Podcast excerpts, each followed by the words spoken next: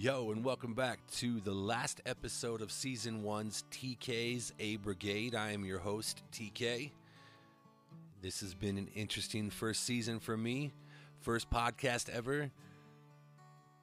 We did a lot of different topics over the last season, talked about addiction, had some fun ones. We talked with my friend Corbin. He was a pastor's kid. I had my friend Tracy on. talked about uh, different laws that were passed.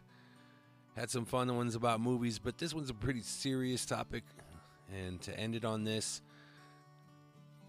it, uh, it was stirring my spirit, so I decided that I'd make this the last episode of season one. Today I'm going to talk about suicide.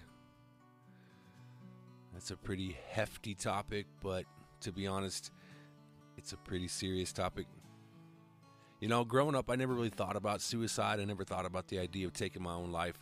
I never thought that that would be something that I would ever deal with or struggle with because I always felt like life was too good. There was too many things to do and too many fun times to be had to consider taking my life. However, over the last probably six to eight years, uh, that lens has been a lens to look through in a different way. As a matter of fact, back in 2016, uh, when I graduated from college, that um, that season right before graduation was probably the first time in my life that I really understood why suicide was a legitimate reason for people. I was in a heavy, heavy state of depression. I was dealing with some very serious things in my life, spiritually, physically, and I realized I realized that uh, suicide was something that I could I could fulfill and it would end whatever situations I was in. It would it would fix problems that I was dealing with as what I was thinking. And it was interesting because I use the term lens, looking through that lens because in the midst of my depression, I'm I remember at one point it was probably mid to late October of 2016 again. I hadn't graduated yet. I had completed all my credits to graduate, but graduation wasn't until December. But I remember sitting there on the couch one morning and man, I was in a deep, deep state of depression. I felt like my life wasn't going anywhere, even though I had just finished college, done a bunch of stuff to try and gain a degree, and yet I felt that it was all for nothing. All my life goals, you know, weren't going anywhere. And this is in October of 16. And at one point, I realized that that lack of hope or that hopelessness that I was feeling for some people definitely can push them to the point of making that conscious decision to end their life. And for me, there was a point in that season, in that uh, that month of October into November, where considering it as an option was like staring me in the face. And I'm sitting there. I remember one morning, you know, Angela had got up and left and went to work, and I was sitting there and I was like, man, if I were to do it, like if I were to really just go through with that act, whether it was um, swallowing a bunch of pills, or slitting my wrists, or buying a pistol and shoving it in my mouth, or simply just walking out onto Federal Boulevard when a you know a dump truck or a bus come flying down the road right at that moment and just ending it, just putting all those quote unquote worries, um, those fears, those that pain, anything that I was dealing with at the time, you know, behind me. And I remember thinking to myself, what would that accomplish? How would taking my own life, how would that affect everyone around me? Because what I realized in that season was that it wasn't just how I felt. You know, it's one thing to deal with that mindset of hopelessness and feeling like your life is absolutely empty. But knowing that what you do and how you do things in life affect other people, whether they're positive or negative. And in that moment, in that time, and I say moment, the season that I was dealing with that, I realized that that would affect my wife, that would affect my children, my brothers, my sister, aunts and uncles, cousins, nieces, nephews, everyone that, you know, says that they love me, says that they're there for me. That would affect them for a lifetime. And I couldn't imagine how my actions could create that ripple effect, so to speak, in the uh, in the pond of life. And I remember spending the month of November in this deep state of depression. You know that, and that came out of October into November, and I remember feeling like, God, what am I supposed to do? What am I supposed to accomplish in my life if everything that I've done prior to this has failed? I haven't succeeded in anything. I spent 12 years in college. Some people say, What took you so long? Why did it take you so long to get through school? Why can't you be more efficient with your time when it comes to college? And this is what I'll tell people. Anybody that knows me knows that I'm not a quitter. I don't quit. I don't care what anybody says. I might take longer to do something, but I promise you, I don't quit. And the reason it took me so long to go through college is because I didn't finish high school. There were some serious situations going on in my life that I made a conscious choice to walk away from high school because at the time it was not something that I felt was benefiting my life. So I quit. And I use the word quit because I just didn't care to succeed in that season. I didn't care whether or not I was successful. All I cared about was avoiding the the goals that I needed to accomplish at the time. I was avoiding anything that people were saying you should finish high school. You should do this. And I said, "Nah, I'm going to do over here. I'm going to come over here and I'm going to try drugs.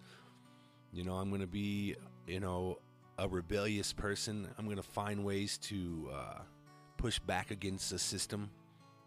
And one of those ways was to not finish high school. And for those that hear this that ever consider not finishing school, I'm going to tell you right now whether or not you go to college, that is completely different than high school because high school is fundamental for the growth of your brain. It sets you up to look at life in a way that says, okay, I can accomplish my goals when I put the work in. And I didn't want to put the work in in high school. I didn't care whether or not I understood algebra. I hate math. I will always hate math. And that was one of those things that I looked at school and was like, you know what? I don't care that I don't know this because it's not going to help me later on in life. So my sophomore year, I dropped out. In hindsight, I wish that I had not done that because looking forward in life and realizing that school would have been so much more beneficial to me in my later years. But see, I didn't think of that at the time. I was too busy getting high. I was too busy trying to be something else. Granted, four years after I dropped out of high school, I went and got my GED. And then, you know, I was at work one day and I, was, I was thinking to myself, I was bouncing at the time, and I was thinking to myself, I'm like, do I want to be a bar bouncer for the rest of my life? Or do I want to grow my brain and actually succeed in life more than just a paycheck every couple of weeks?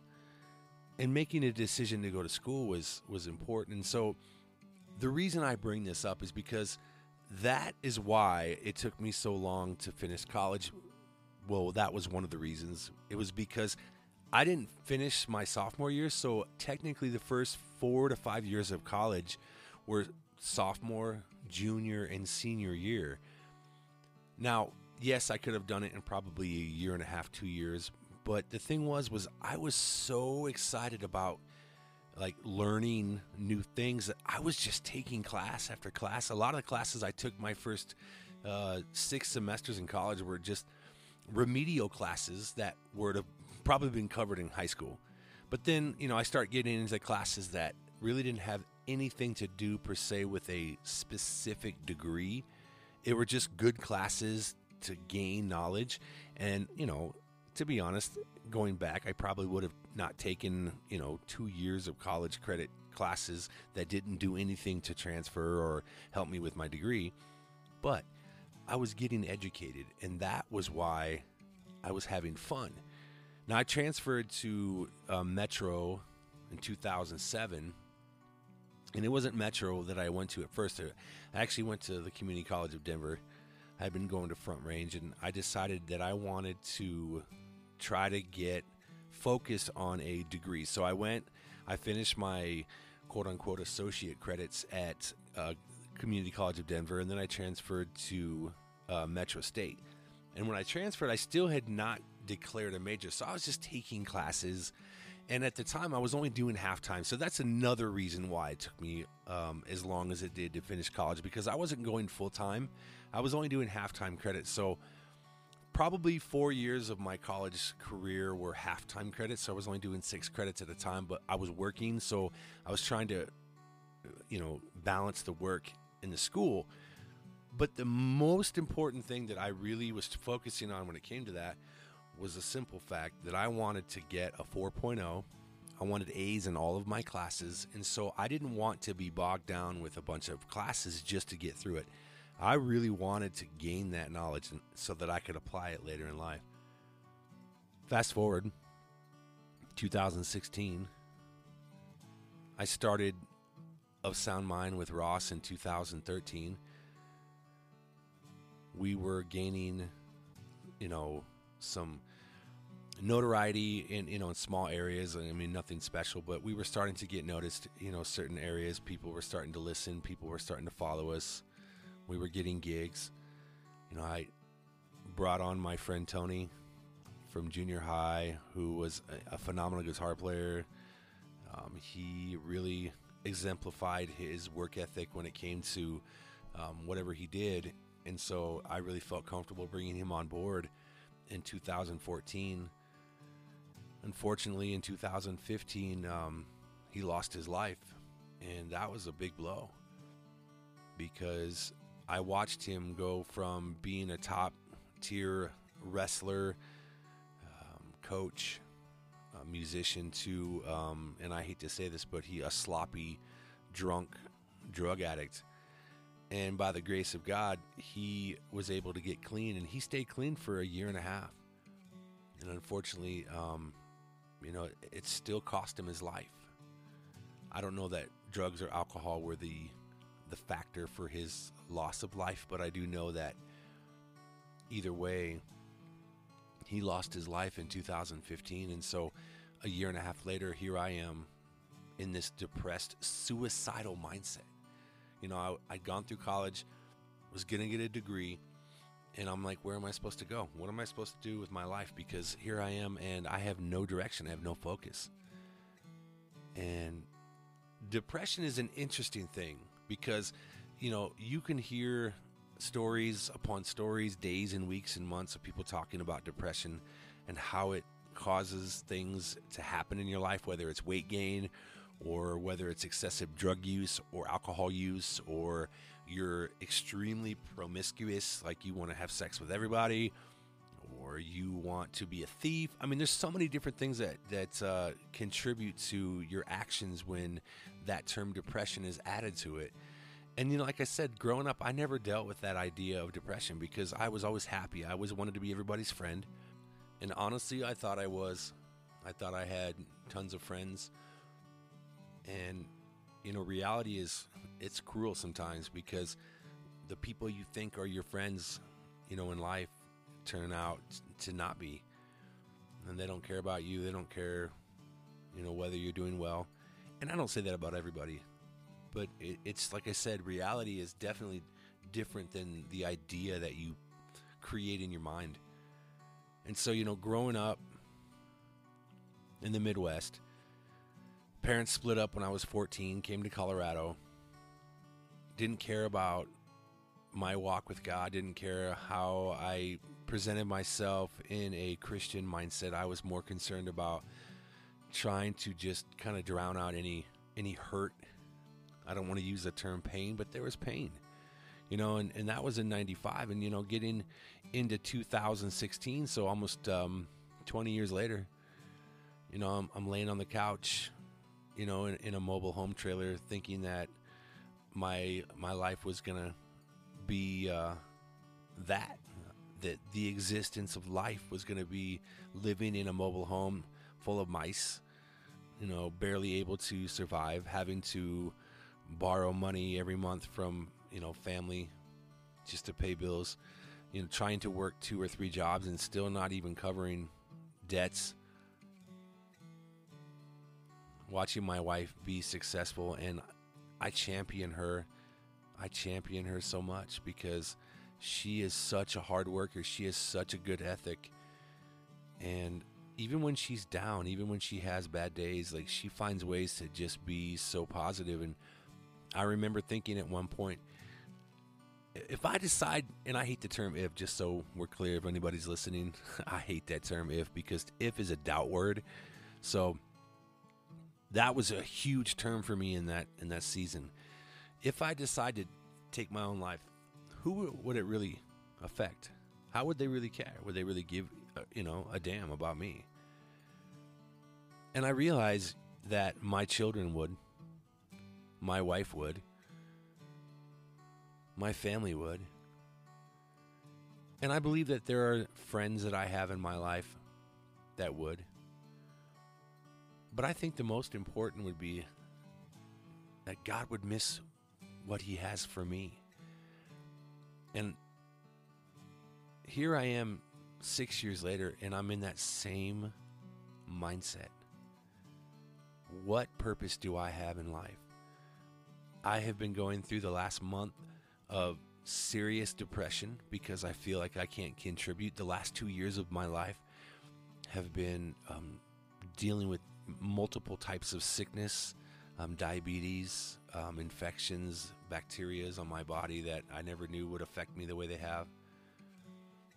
My wife has been the champion of our family, and I have been going through another season bout of depression to the point that suicide wants to show its face. And I realized yesterday I was sitting there and I was in a, a state of pity.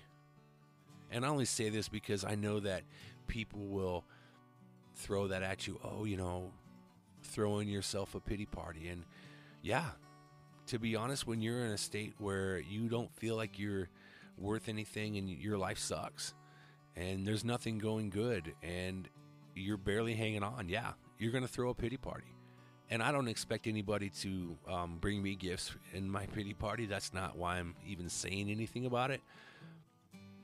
Because I know that it's my, it's on me. It's not it's not anyone else's responsibility to to uh, to face my my demons, face the the things that the enemy throws at me. You know, I was sitting here yesterday, man, in it just a just a putrid state, and I was yeah, I was feeling bad for myself. And my son comes up to me in that moment, my six year old, and you know he's he's kind of giggling to himself and you know my children are weird like me. I'm a weird guy and when i say weird i just mean like i make funny noises and funny faces and say stupid stuff that tries to make people laugh and so you know a lot of people think that's weird.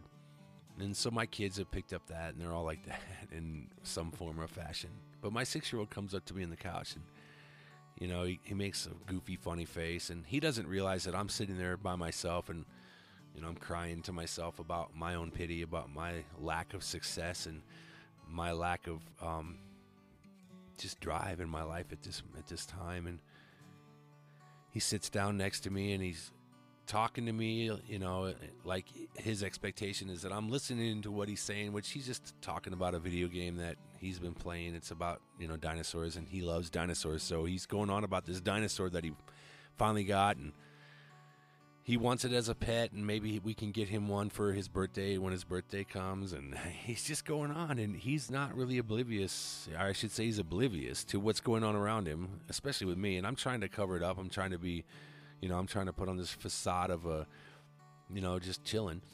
But I can't help myself because I've been, you know, kind of weeping to myself. And he turns around and he goes, Are you crying, Dad? And I said, What? And he goes, Are you that happy about me getting a new dinosaur? And I, I took that for that split second and I thought, This child doesn't know the depth of pain that people can go through. Stubbing his toe or smacking his hand on the wall or, you know, falling off his bike. Like, that's the depth of his understanding of pain. He doesn't understand the depth of spiritual pain or emotional pain yet. And I thought, taking my own life and not being here to defend him against that spiritual attack, to be his support status, but instead to be a coward. And I say that a coward because as deep and lost as I am, to believe that the devil can convince me that killing myself is what is going to end whatever problem I might have is a lie. It is a lie from the pit of hell, from the devil's mouth himself, because God created us to be fruitful. God created us to grow and to live, to serve Him. We are not here to serve the enemy. God has created us to be purposeful. God gave us children to grow them so that when they get to the point of their adult years, they don't turn away from the truth. And I'm going to tell you right now, you can believe whatever truth you want to believe, but I'm going to tell you that suicide is a lie from the pit of hell. It is not true that your life is that hopeless. It is not true that you don't have a way out. As much as you want to pity your life, and I say this in love, there are people there around you. They might not be your immediate family, they might not even know you directly, but there are people that have gone through that pain. And it might not even be the same pain. It might be a different pain, but you know what? This is something I realized about pain. Pain creates an emotional response. And whether it's physical pain or emotional pain, when you give those things to God, when you say, God, I can't do this by myself, Jesus, I cannot do this. I'm not going to do this by myself. I'm not. I'm not going to try because I fail every time. My life implodes when I try and do it all by myself.